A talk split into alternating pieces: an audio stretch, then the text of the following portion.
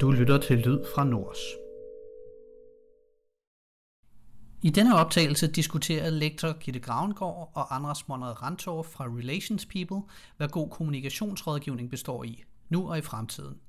Prodekan Julie Sommerlund byder velkommen. Desværre er der lidt tekniske problemer med lyden cirka 40 minutter inde i optagelsen. Rigtig hjertelig velkommen til øh, Forskning til Morgenmad. Hvor er det skønt, at så mange af jer har fundet herud, selvom øh, vejret og sådan noget. Det plejer altid at være lidt en, øh, sådan en, en joker sådan en morgen her, at se, hvor mange kommer der egentlig ud i det her skrækkelige vejr. Så det er jo skønt, men det er jo også fordi, at det er et rigtig spændende emne, vi skal tale om i dag. Øhm, jeg skal først lige fortælle os, hvor vi er og hvorfor vi er her, sådan lidt mere generelt. Jeg hedder Julie Sommerlund, og jeg er prodekan for forskning og impact her på det humanistiske fakultet ved Københavns Universitet. Jeg er også leder af det forskningsprojekt, der hedder Human Impact, som er et forskningsprojekt, hvor vi laver øh, forskning, humanistisk forskning, sammen med private virksomheder. Øhm, og der har det det ene ben, og det andet ben i projektet, det er at forsøge ligesom at claime al den forskning, der er her i forvejen på fakultetet, og få præsenteret den også for eksterne, særlig fokus på private virksomheder. Og det er altså derfor, vi er her i dag. Men hvis der er nogen af jer, der så ikke lige er fra private virksomheder, så skal I ikke specielt skamme over det. I er så hjertelig velkommen under alle omstændigheder. Nå, så det er så det, vi gør i Human Impact. Vi laver et samarbejde med Dansk Industri, Dansk Erhverv og Symbion, og er generøst øh, finansieret af Industriens Fond, sådan så vi blandt andet kan lave de arrangementer, vi, øh, vi laver her nu. Øh, I dag skal vi tale om øh, toplederkommunikation, og til det øh, formål har vi inviteret øh, Gitte Gravgaard, som er øh, lektor her ved fakultetet, og Anders Monrad Rentoft, som er kommunikationsrådgiver på hos Relations People, og som vi har udgivet en bog, og som har lavet et, øh, et langt øh, forskningsprojekt sammen, som I vil fortælle os om i dag. Men før jeg giver ordet her, så vil jeg lige bede jer om at bruge en øh, 5-6 minutter ved bordene på at fortælle hinanden, hvem I er, hvor I kommer fra, og allervigtigst, hvad er jeres interesse i dagens emne. Og når I har talt om det, sådan, ja, de der 5-6 minutter, så tager Gitte og Anders ordet, og så kører bussen derfra. Så det var det. Nu er ordet jeres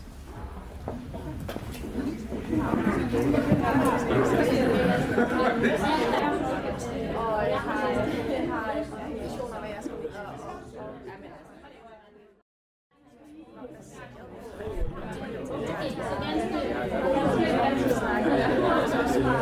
tak for, øh,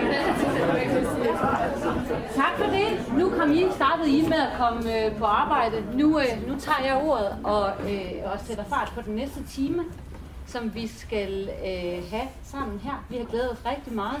Tusind tak til Julia og team for øh, invitation. Hvis siger altid ja, kommer gerne og fortæller om det. Sådan er det jo med øh, det, man brænder for. Man vil rigtig gerne øh, fortælle om det.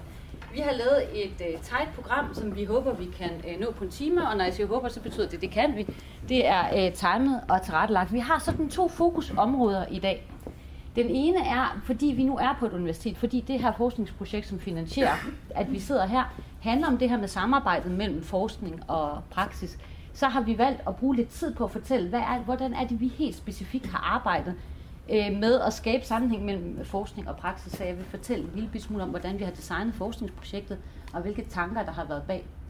Det starter vi med. Og derefter så vil vi øh, dykke ned i de findings, vi har fundet øh, i vores øh, forskningsprojekt. Det er klart, øh, vi har været i gang i halvandet to år, så, så vi kan ikke nå øh, alle detaljer. Vi har sådan udvalgt tre metatemaer, hvor vi har sådan highlights med til jer. Så egentlig vil vi gerne både diskutere den her måde og samarbejde med, mellem forskere og praktikere på, dels, og dels vil vi gerne øh, facilitere en diskussion og en refleksion om, hvad kan de findings, vi har fundet i vores forskningsprojekt omkring rådgivning, kommunikationsrådgivning, hvad kan de bruges til i jeres hverdag? Hvad ser I jer selv i dem? Kan I bruge det øh, i jeres øh, hverdag fremadrettet? Giver det anledning til refleksioner? Så vores format er meget, at øh, vi kaster noget øh, på banen, så får I lov at sidde ved bordene og diskutere lidt. Så kaster vi noget nyt på banen, så får I lov at sidde og diskutere. Og det er sådan øh, formatet. Selve det her projekt, som hedder Toplederkommunikation og Fremtidens Rådgiver, det er et øh, født som et samarbejdsprojekt. Øh, Vi er tre i øh, projektet. Øhm, lad mig bare starte øh, med mig selv, fordi at det er jo et, et forskningsprojekt, så det vil sige, at øh, der er en kommunikationsforsker, som er mig, som er leder af et lidt større projekt, der hedder Fremtidens Rådgiver, hvor vi har underprojekter. Så det her er et underprojekt af det. Så min profil er jo det der med at have læst bøgerne, have læst artiklerne, have styr på dataindsamlingsmetoder, validering, reliabilitet, udskrifter, bla bla bla, alt det der, som, som øh, Anders godt kan øh, synes er lidt øh, øh, kedeligt. Ikke? Så er der Anders Monad Randolph, som jo er den erfarne kommunikationsdirektør. Praktikeren, der har arbejdet med kommunikation primært internt i virksomheder, store danske virksomheder, Gruneplast, Telia, CBS, Vestas, større øh, steder. Nu er han øh, så konsulent hos øh, Relations People, og vi har så mødt hinanden og fundet ud af, at vi havde faktisk en, en fælles interesse her. Vores tredje øh, samarbejdspartner, som desværre ikke kunne være med i dag, han hedder Christian Arlberg. Han er den erfarne ekstern konsulent. Så hvor Anders primært har arbejdet rigtig, rigtig mange år internt, og også nogle år eksternt, så er Christian den meget garvede eksterne konsulent, der er vant til at komme ud i virksomheder, rådgive om et eller andet, og så ikke selvfølgelig spæne væk derfra, men alligevel ikke have sin dagligdag i virksomheden, men have flere forskellige kunder og have erfaring med det der med at komme som en ekstern hjælpe, og så gå videre til andre kunder. Så i virkeligheden så har vi sådan tre forskellige øh, faglige, meget øh, forskellige faglige profiler, men stadigvæk den her interesse i at finde ud af, hvad er egentlig god kommunikationsrådgivning. Så vores ambition har været at give svar på, hvad er god og effektiv kommunikationsrådgivning? Hvordan ser det ud i praksis? Og så øh, skal jeg fortælle lidt senere, hvordan vi så har designet øh, selve forskningsprojektet. Øhm, det, der har været det helt alt overskyggende øh, øh, kodeord for den her måde, vi har arbejdet sammen på, har været co-creation for forskning. Vi har mange år snakket om co-creation med, hvor I har involveret klienter, kunder, brugere, alverdens øh, øh, forskellige aktører, som man har involveret i nogle samskabelsesprocesser, hvor man har prøvet at finde frem til nogle fælles løsninger på typisk kommunikationsproblemer, vil det have været for jeres vedkommende. Det er lidt, det er lidt mere nyt at snakke om det inden for forskning. Fordi normalt så er forskning på den her måde, det har kaldt den, den traditionelle forskningsværdikæde. Man sidder som forsker, øh, måske herover i de bygninger, I kan se derovre i sin lille øh, munkecelle med lukket dør. Der er ikke engang vinduer i, i døren, så der er vinduer ud, så man lige kan kigge herned på cyklerne. Og ellers så sidder man der, nu fortegner jeg det selvfølgelig, det vil jeg ikke citeres for, øhm, og sidder og udtænker et forskningsspørgsmål. Der er et eller andet, der mangler at blive svaret på i verden. Det er sådan den, hvis jeg skal lave det meget groft, sådan den traditionelle måde, at forskningsspørgsmål opstår på. Så går man som forsker ud og undersøger de her spørgsmål. Man går ud og interviewer nogle folk, man laver måske nogle observationsstudier, man laver måske nogle service, man læser alt, hvad der er skrevet om det. Så sætter man sig ned og analyserer det hele, og så udgiver man en bog. Eller nogle artikler. Eller typisk begge dele. Og så kan dem, der en er interesseret, så nogen som jeg for eksempel, læse det, hvis de har lyst. Det er sådan meget fortegnet, den måde, vi har arbejdet på i nogle år, øh, for ikke at sige øh, ret mange år. Men den nye måde at arbejde på, som vi kalder den nye forskningsværdikæde, er, at der er meget mere samarbejde mellem forskere og praksis, mellem forskere og praktikere. Så det vil sige, at inden man overhovedet starter med at formulere sit forskningsspørgsmål, så inddrager man faktisk praktikerne. Så man starter simpelthen med en dialog, både med andre medforskere, i vores projekt også kommunikationsstuderende, og også kommunikationsrådgiver. Så inden det her forskningsspørgsmål bliver øh, defineret, hvad er det egentlig, vi skal finde ud af, så læser man bøgerne, læser artiklerne, kigger på de tidligere undersøgelser, men man spørger rent faktisk også de mennesker, der står med det til daglig, hvad er det for nogle problemer, I ser? Hvad ser I som de største udfordringer? Hvilke problemer kunne I godt tænke jer hjælp til at løse? Så går man ud og indsamler data. Nogle gange er praktikerne med til at indsamle data. Nogle gange er det forskerne, der indsamler data. Og så laver man analyser af det data. Så laver man delanalyser, kaster det op, laver en workshop, og så inviterer man 40 rådgivere, eller 70, som vi er i dag, og siger, nu vil vi gerne lige vise jer det her. Hvad siger I til det? Vi har lavet den her model. Vi tror, det er det, øh, øh, vores rådgiver har sagt. Hvordan resonerer det med jeres hverdag? Det vil altså sige, i stedet for bare at sige, nu har vi fundet øh, virkeligheden.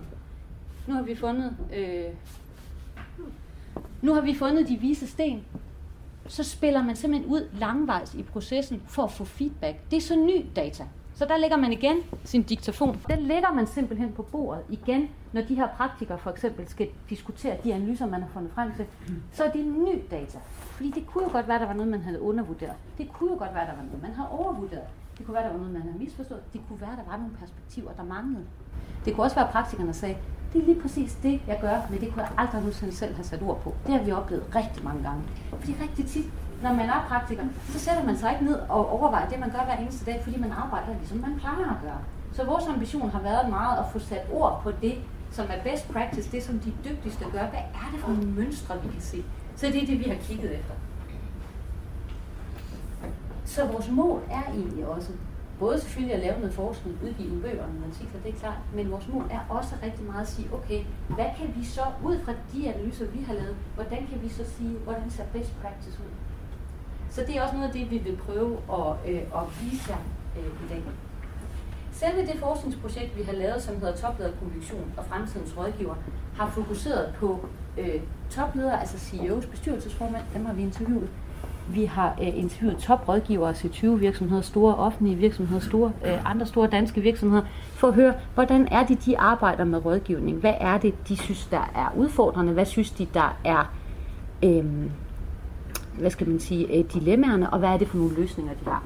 Men i virkeligheden, så er selve det projekt, som I skal høre om i dag, har været co-creation på to niveauer. Fordi det forskningsteam, jeg viste jer før, vi har jo siddet og fundet ud af, hvad for nogle forskningsspørgsmål vi vil lave, baseret på de øh, dialoger, vi har haft med praktikerne. Baseret også på det, som øh, Christian og Anders har oplevet i praksis, det som jeg har læst i bøgerne og også oplevet en lille bitte smule i praksis.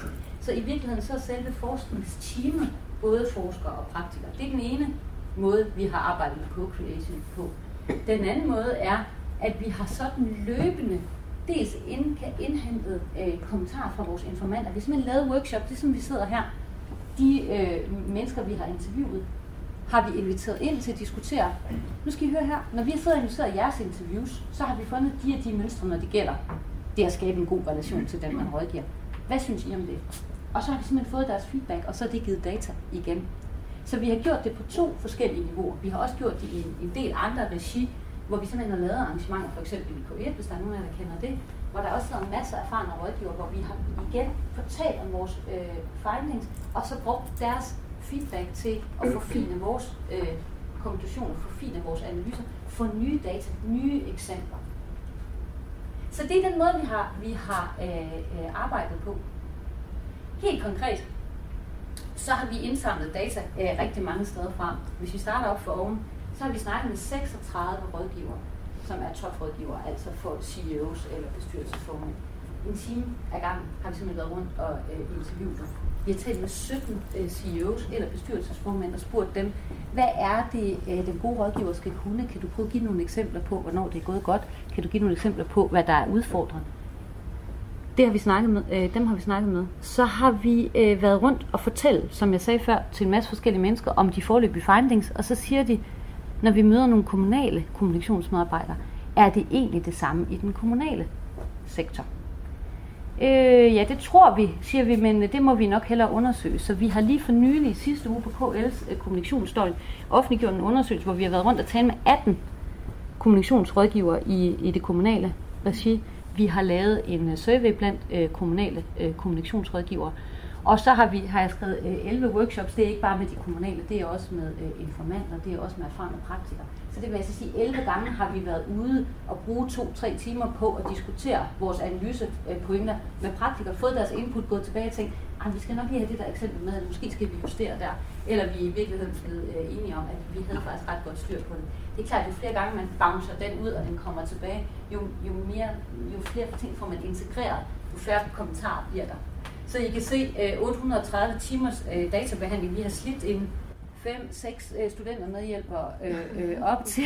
De har simpelthen siddet og, og, og skrevet ud for os, ikke? og de der øh, 830 øh, timer, det er simpelthen bare til at sidde og skrive, transkribere alle interviewene, alle workshopsene, så har jeg læst dem igennem og lyttet dem igennem for at tjekke, at der nu stod det, øh, der blev sagt, og at der ikke var alt for mange øh, misforståelser.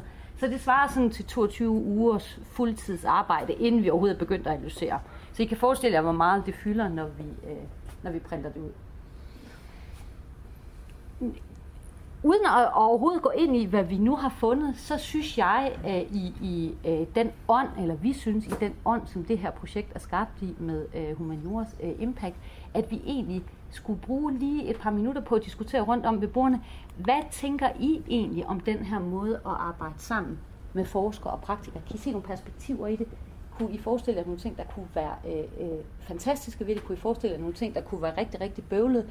I er jo kommet her for også at høre om det her med at samarbejde mellem forskning og praksis. Så prøv lige ved borgerne lige at, at udveksle perspektiver på den her måde at øh, arbejde på. Lige i 3-4 minutter. Værsgo.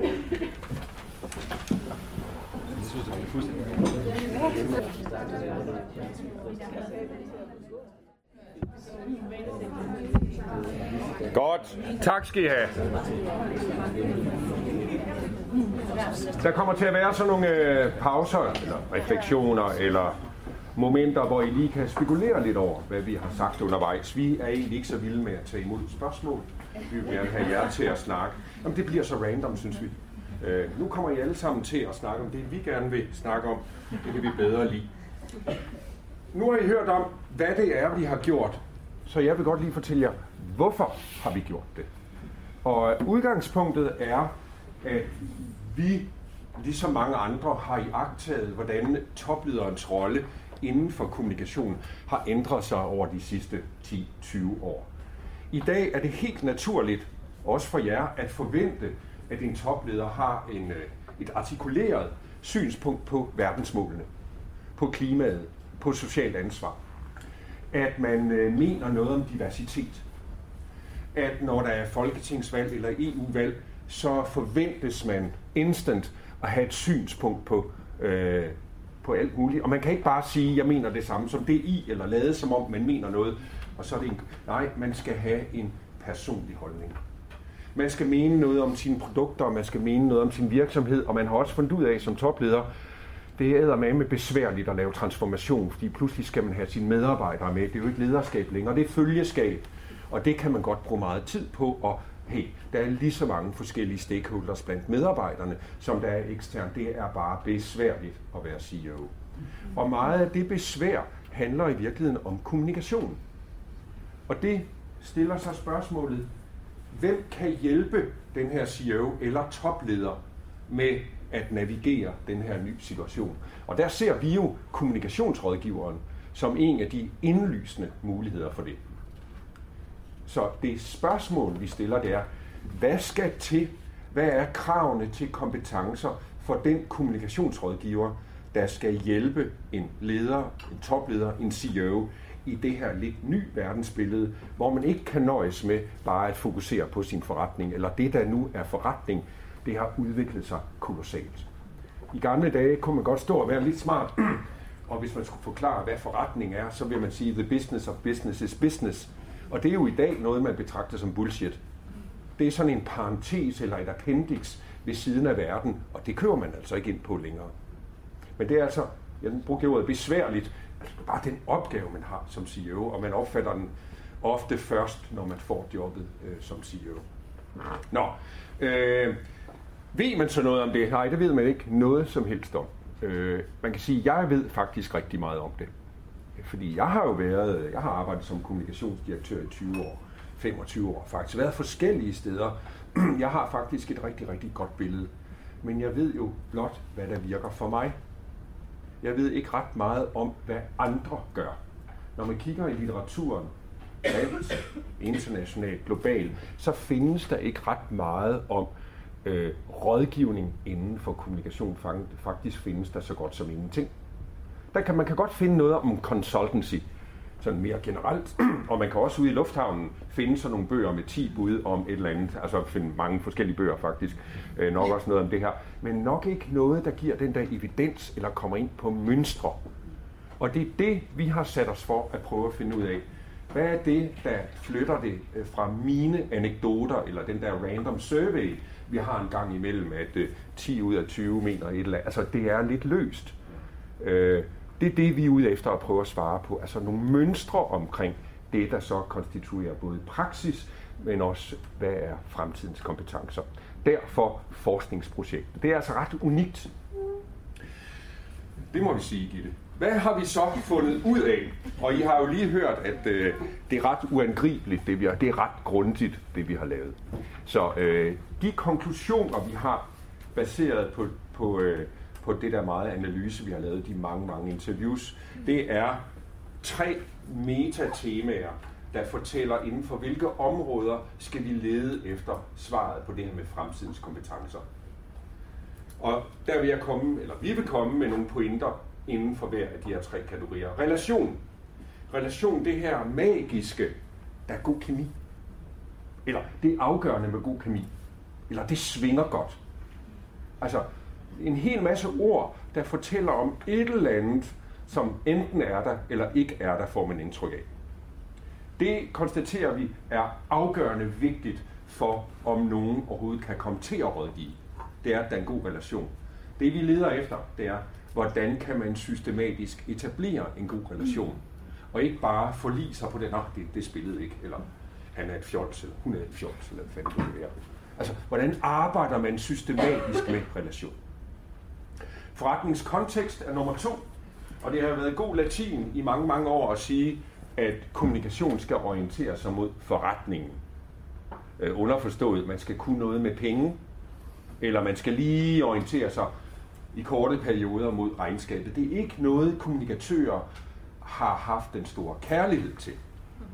Men man har dog købt ind på den her med forretninger, og sagt det igen og igen, mens man har taget mere og mere kommunikationsuddannelse. Øh, hvad hedder det? Vi siger så ikke forretning, vi siger forretningskontekst. Fordi vi synes, det er tydeligt, at det handler om mere end blot at kunne nogle tal, eller lige rejse sig op ved hvert kvartal og forfatte en pressemeddelelse. Der er noget kontekstuelt, og vi kommer med et, et, et første hug på en model i sådan fire niveauer. Altså fire niveauer af forretning, man skal være kompetent indenfor. Og en af dem er selvfølgelig, at man skal fange pengene, men det er altså ikke nok.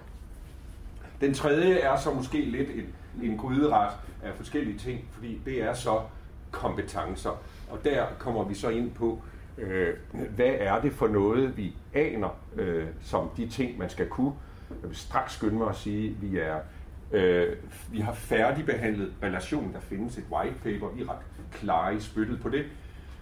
Vi har i trykken det her white paper om forretningskontekst, så vi føler os ret stærke på det. Vi skal først til at analysere kompetencer øh, nu, øh, men det vi har fundet, det vi har med, vi tror, det bliver øh, sådan noget. Og noget af det, der er fascinerende, er selvfølgelig, at kommunikation er ikke særlig vigtigt. Det er ikke særlig vigtigt. Det er en hygiejnefaktor.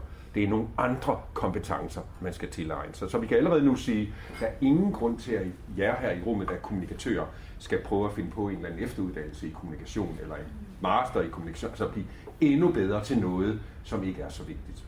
Altså det er vigtigt som hygiejnefaktor, men det er ikke vigtigt til at lave differentiatoren. Det er ikke svaret på, hvordan man bliver fremtidens øh, rådgiver.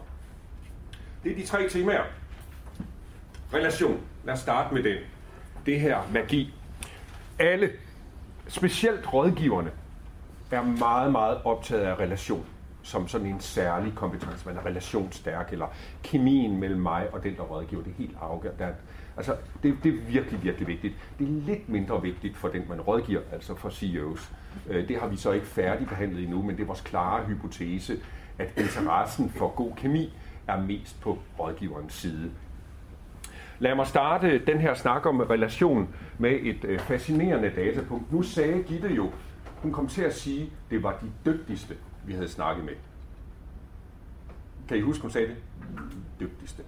Det er ikke sikkert, det er helt rigtigt. Det, der er rigtigt, det er, det er 37 af de mest højt placerede kommunikationsdirektørerne. For det, der er en fuldstændig entydig konklusion, det er, inden for det her område findes der ikke mål for topledelseskommunikation.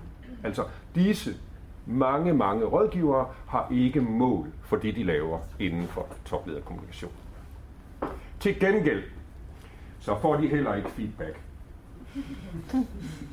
Så man kan få en fornemmelse af, at der er en del famlen her.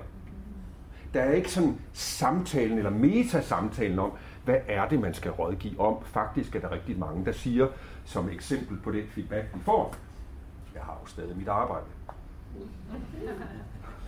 Sådan lidt det der keep up the good work-agtigt, men hvad for en del af det?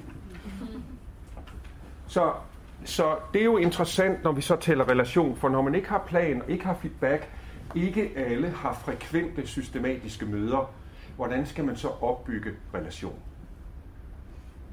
Der var én ting, man havde rigtig, rigtig meget af i samtlige interviews. Det var det, der hedder anledninger.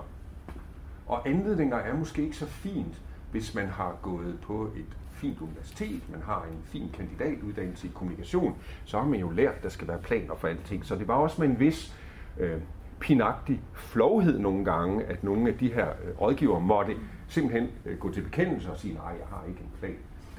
Anledninger har man. Hvad kan vi bruge anledninger til? Vi kan bruge anledninger til et begreb, vi har udviklet. Vi vil gerne tage æren for det.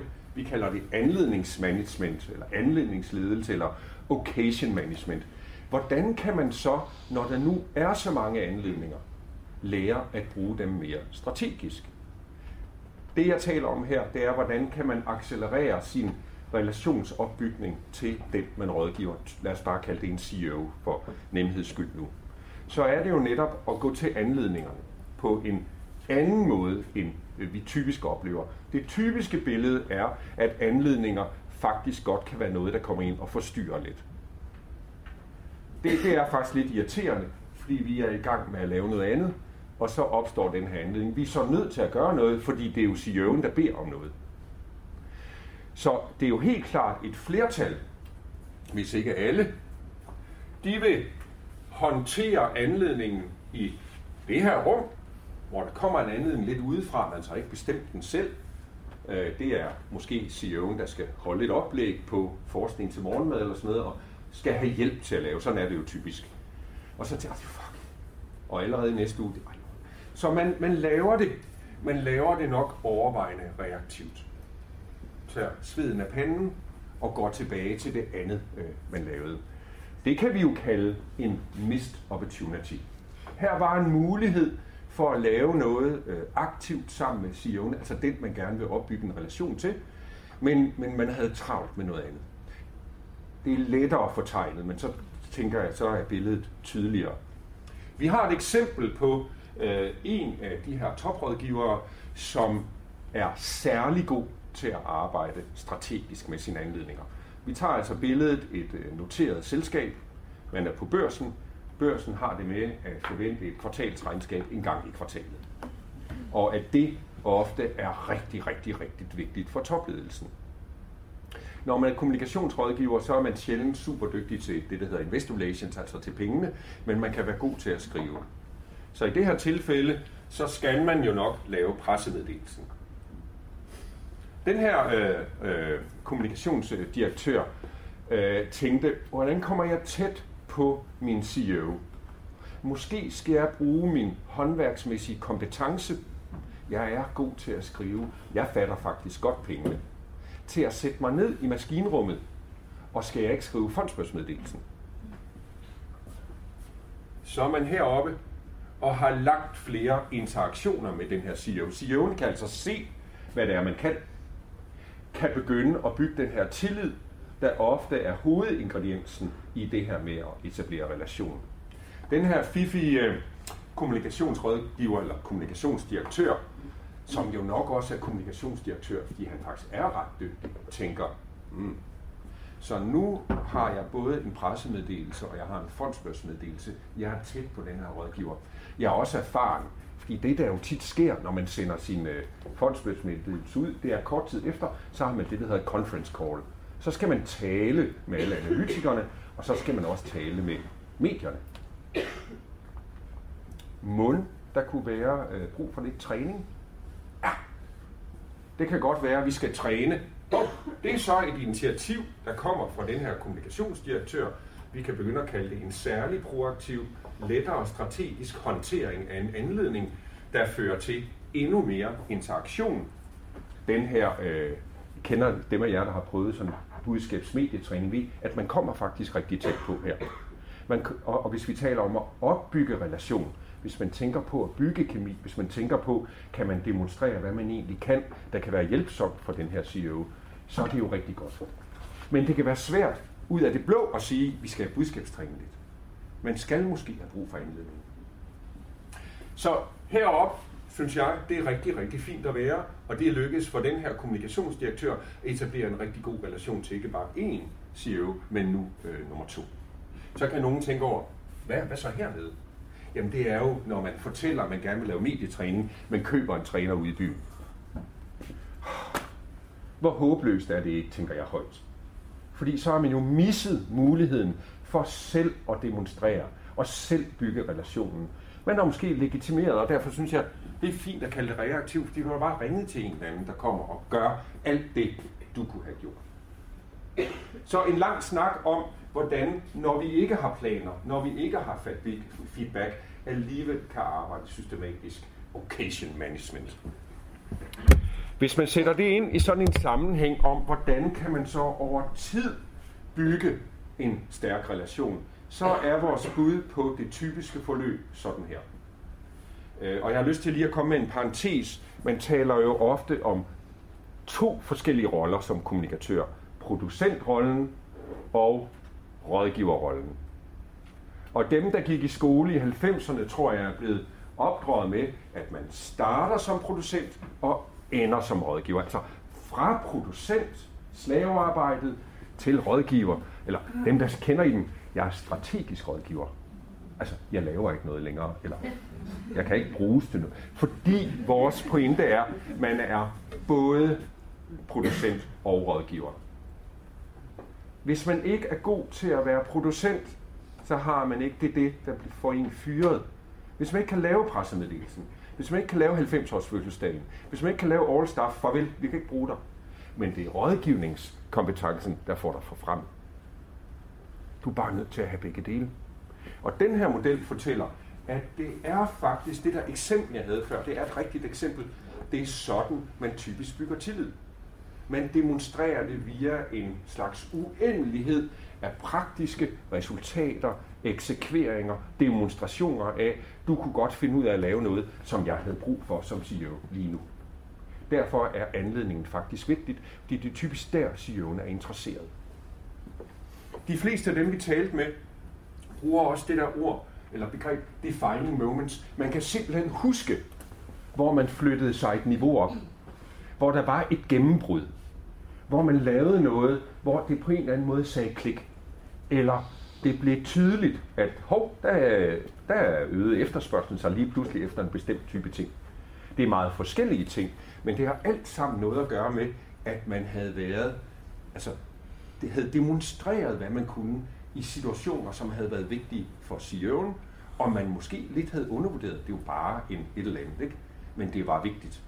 Så selv præsentationen for den her CEO til forskning til morgenmad kunne faktisk være afgørende og blive et defining moment, der rykkede lidt i relationen, der rykkede i den anseelse, man kan have, og gør, at hvis vi nu har strategisk herude, strategisk er jo lidt sværere end operationelt, det vil jeg godt anerkende. Det er sværere at komme til tops der, men til gengæld er der sammenhæng, synes vi her oppe i toppen, mellem at have en tæt relation og også være strategisk. Vi skal bare have nogle af de der gennembrud, og måske ender det med, at man får feedback.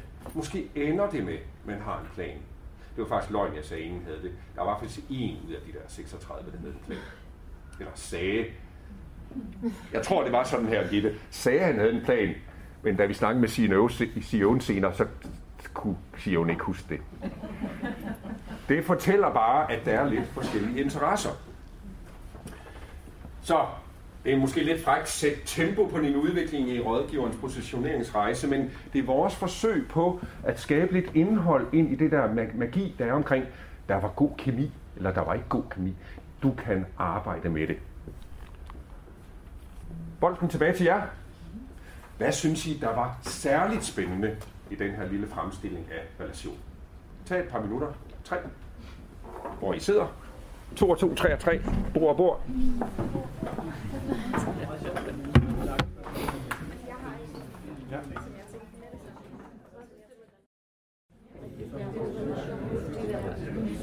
Godt, jeg øhm, øh, har,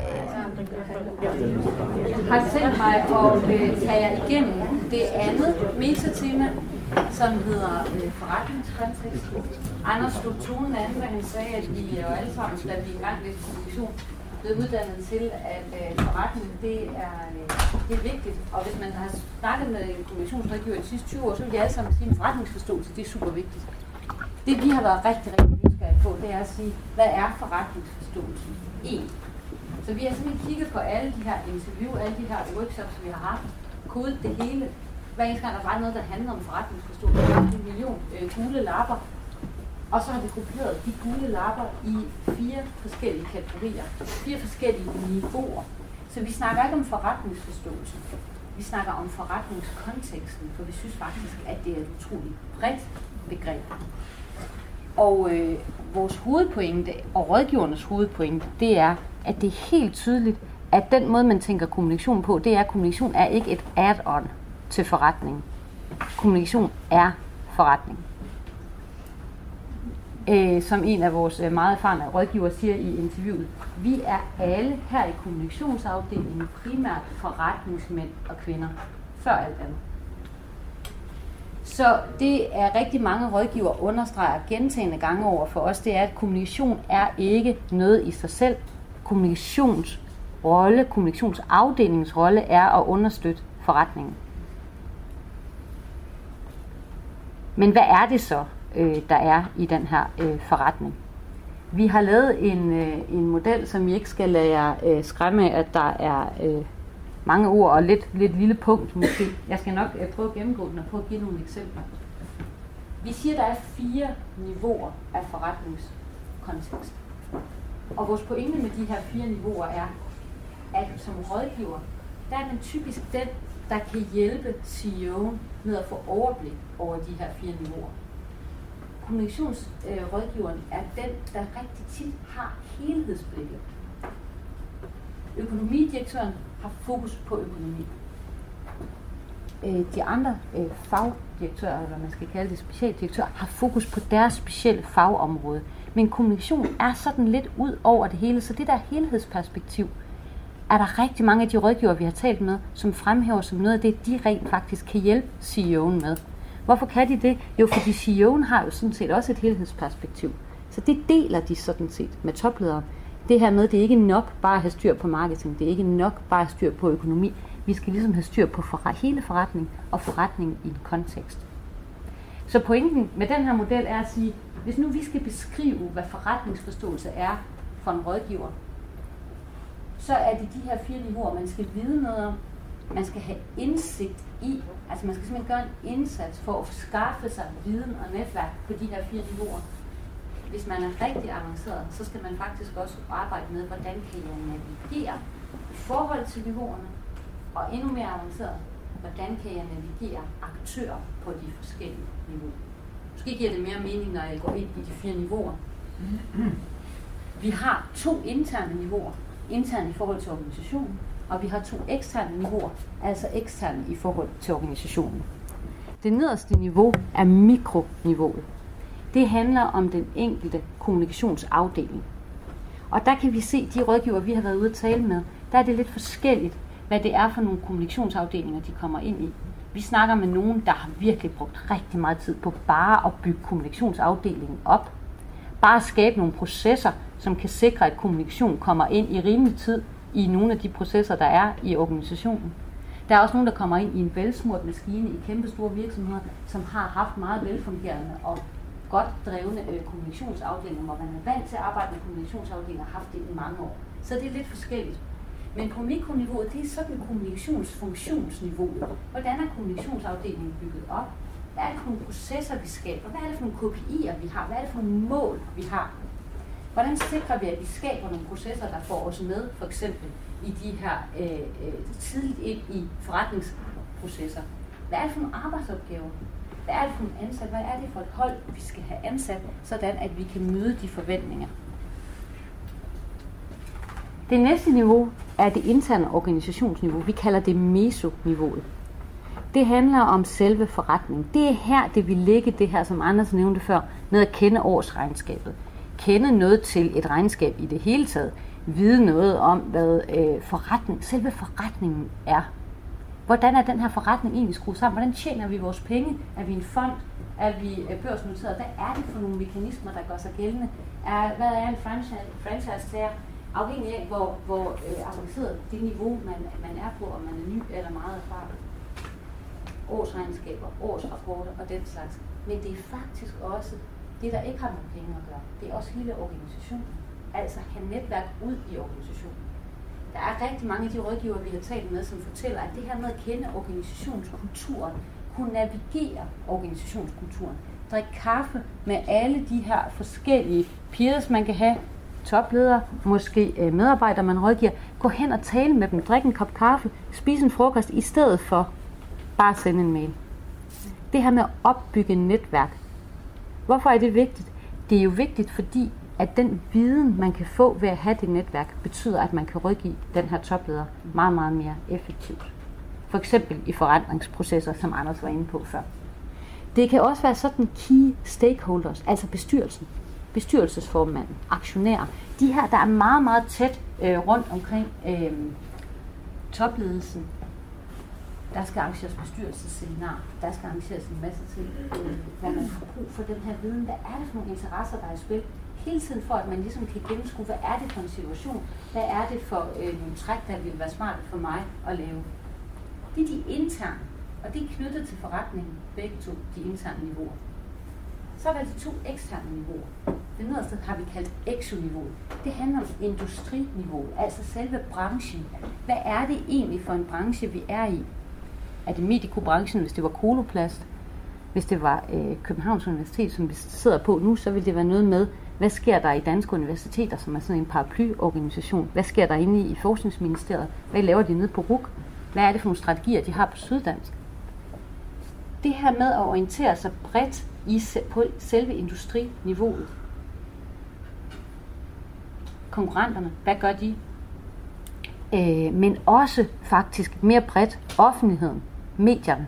Altså dem, der så er relativt tæt på, men dog alligevel uden for virksomheden. Det er det politiske niveau. Det er for eksempel her en disciplin, som Public Affairs vil lægge. NGO'er. Oh. Oh, der kan du bare se, Anders. Er vi allerede færdige? nu er min tid gået. Det var ærgerligt. Vi nåede ikke det sidste nu. Employer branding øh, i forhold til fremtidige medarbejdere vil, vil også ligge der. Altså det er det her niveau, som er ligesom den nære setting, man er i som organisation. Og så er der øh, øh, makroniveauet, som er på sådan et mere globalt niveau. Det kan både være altså lokalmiljøet, det kan være det regionale Danmark, det kan være det lidt større Europa, det kan være helt globalt. Så det er sådan det der niveau, hvor man er en virksomhed, der er en eller anden brik i et meget, meget større spil, men hvor der er en samfundsudvikling, som man ikke rigtig kan gøre noget ved. Strukturelle rammer, kan man sige. Det er på det her sociokulturelle niveau. Hvad er det for en demografi, der er i den her, øh, det her land? Hvad er det for en kultur? Hvad er det for nogle religioner?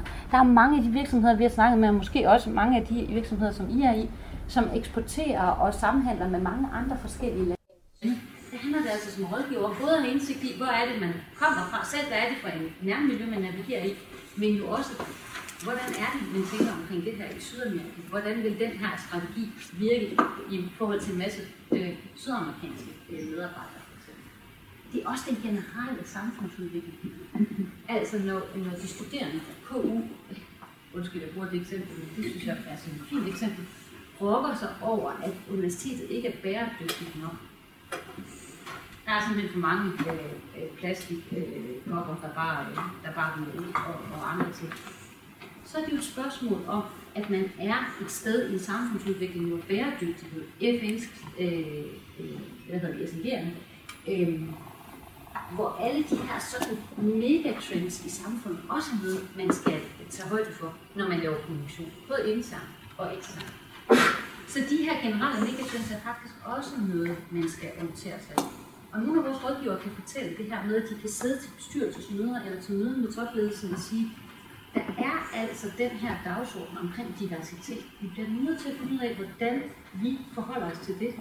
Hvis vi går aktivt ud og siger noget om det, er det så noget, vi har belæg for i vores egen organisation? Har vi faktisk en bestyrelse, der er andet end øh, hvide mænd øh, over 50 med hvide stående? Eller kan vi overhovedet bakke op om det, vi så vil ud og sige. Det er her sådan et begreb som CEO-activism, øh, for eksempel. Hvad er det for nogle ting, vi skal tage stilling til øh, på samfundsniveau? Og det er ikke bare i vores undersøgelse, vi ser den her udvikling. for Unilever siger det her med, at hvis der skal være nye produkter, der skal, der skal I kender Unilever, kæmpe øh, store og har en masse softdrinks. Hvis vi skal finde skabe nye produkter, så skal de gøre noget godt for verden. Altså hele det her med, at CSR har udviklet sig til, at man på en eller anden måde faktisk skal give noget godt tilbage til verden. En udvikling, man også ser i Amerika i en helt ny øh, øh undersøgelse, som, en, øh, som Arthur Page har lavet, hvor de har sagt en masse kommunikationsrådgiver, hvor de siger, at man, skal, man kan simpelthen se en udvikling i kommunikationsrådgiver, det er så kommunikationsdirektør, de har spurgt, en, en udvikling i deres rolle, nemlig at de skal være med til at skabe det her med øh, øh både organisationens brand selvfølgelig, men også organisationens placering i samfundet. Så det her fjerde niveau bliver bare vigtigere. Det kan vi se. Og som rådgiver skal man ligesom have indsigt i det, fordi det er rådgiveren, dem vi har talt med, beskriver meget det her med, at det helhedsperspektiv, det er faktisk næsten kun dem, der er eksponent for det i virksomheden. Fordi de andre har et specifikt fokus på det. Jeg vil lade prøve at kigge øh, øh, lidt på modellen og prøve at øh, diskutere den. Jeg ser mit spørgsmål, så skal jeg nok gå tilbage til modellen igen. Det her lige til jer. Ja, faktisk. Er det, øh, er det inspirerende til at tænke på det, når giver det her nu?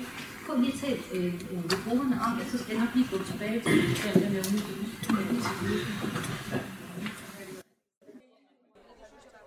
Tak skal I have. Vi, øh, vi øh, tager den tredje af de tre metatimer, altså et, relation, to, forretningskontekst, og så en, vi øh, har kaldt kompetencer. Øh, og det har vi gjort, fordi at det var der rigtig, rigtig mange, der snakkede om. At, øh, altså, hvad er kravene til fremtidens kompetencer? Så var svaret kompetencer. Øh, så åh, der skal jo lidt indhold i det, men vi synes, der er noget god energi i det. Øh, noget af det har vi været inde på. Jeg har for eksempel sagt, at øh, kommunikationsfaglighed er vigtigt, men det er blot, blot, man skal jo være tilpas dygtig. Det er en hygiejnefaktor. Altså, man kan også sige, man kunne have forestillet sig, at der kunne have stået, være god til at håndtere digitale medier, eller være særlig god til at håndtere presse, eller være særlig god til et eller andet, men det er der altså ikke nogen, der siger. Der er ikke, der er ikke nogen, der siger, at det er nok til, at det bonger ud. De siger nogle andre ting.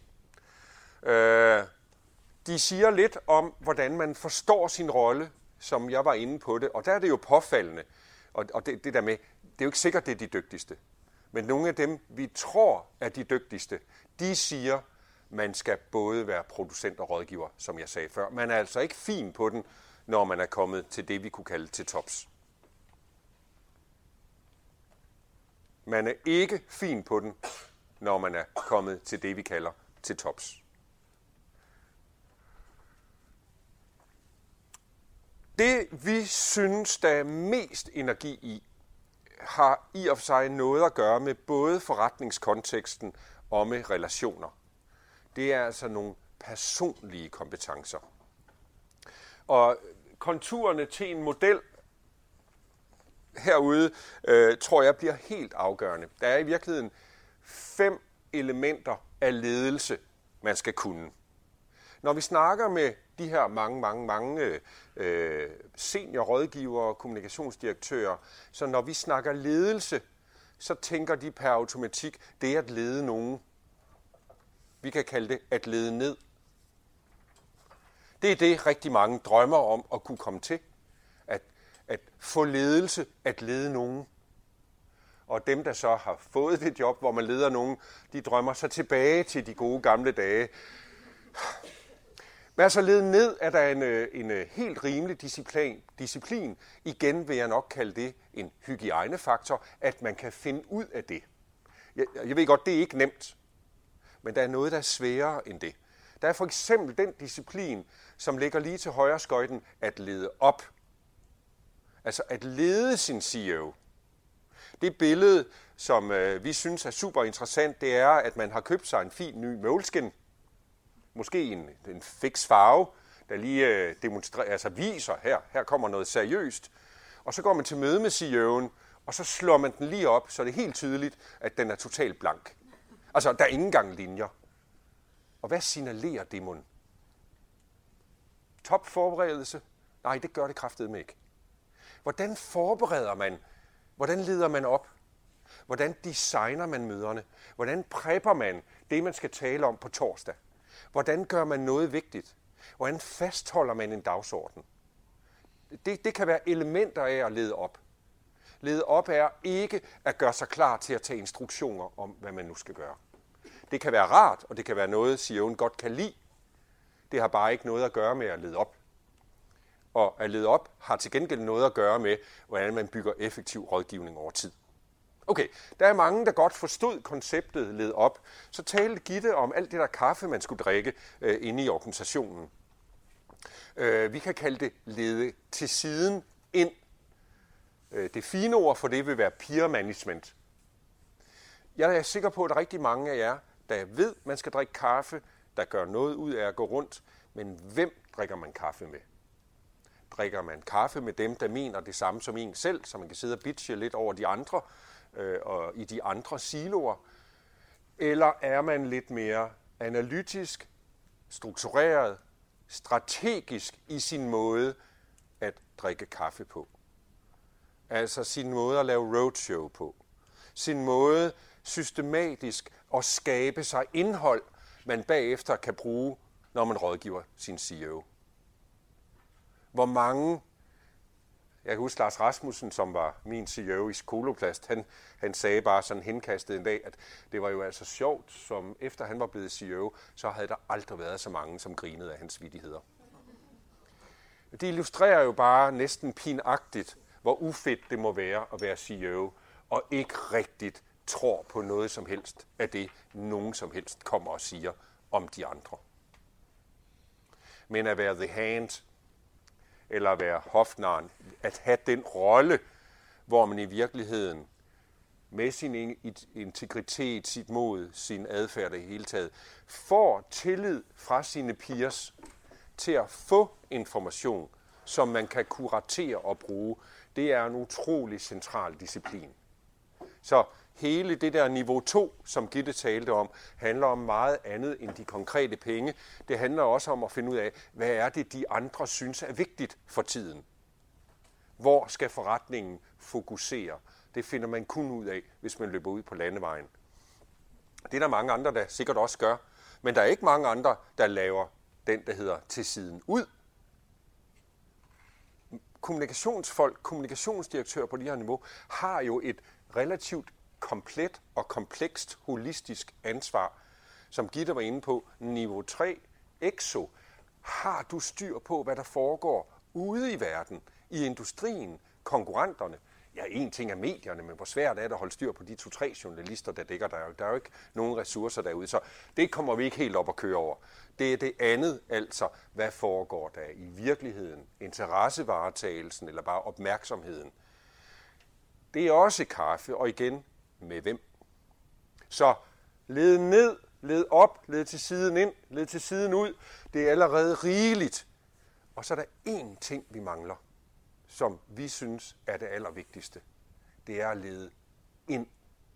For hvem er det, der leder kommunikationsdirektøren? Hvem leder jer? Der er ikke en skid, der leder jer i dag.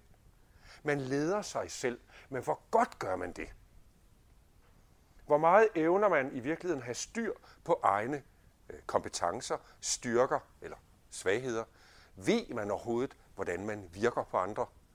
Evner man frekvent, automatisk, lige suser op i helikopteren, kigge lidt ned på sin praksis, laver jeg det rigtige? Man kigger lige de fire dimensioner i forretningskonteksten igennem. Passer de sammen? Har jeg organiseret mig, så det passer til det, jeg lige har fundet ud af, er vigtigt? Det er der ingen som helst, der kommer og hjælper dig, hjælper med. Ingen.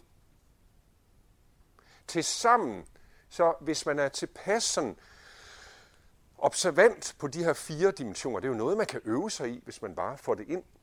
Så er det, altså, hvor svært er det at drikke kaffe? Man begynder bare på det. Altså, altså, så bliver man jo i virkeligheden meget mere effektiv i sin rådgivning. Man styrker sin forretningsmæssige indsigt, og man får skabt masser af indhold til at udnytte de her anledninger, vi talte om under relationen. Så hvis vi taler om krav til fremtidens kompetencer, så er der altså noget, både noget forretningsmæssigt, man kan kigge på, og nok noget helt særligt omkring det personlige. Skal alle så til at gå til coach eller sådan noget? Nej, men alle skal nok til at begynde at være lidt optaget af det her, det relationelle, altså de relationelle kompetencer, og hvordan man lidt ligesom med relationer dertil, ikke er noget magi, men noget, man virkelig kan arbejde med, så man bliver dygtigere til det.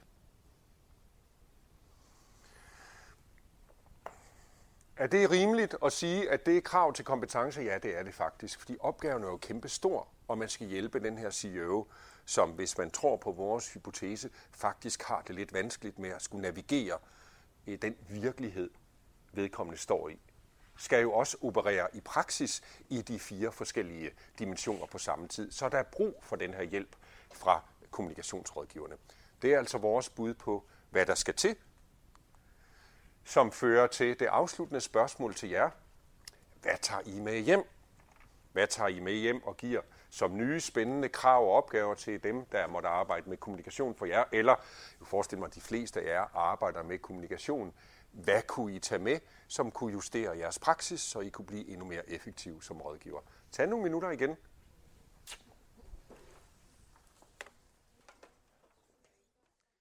tusind tak, fordi I ville komme. Bliv hængende. Vi er her og tak.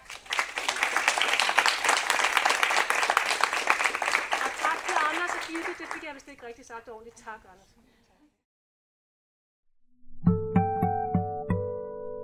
Du har lyttet til Lyd fra Nords.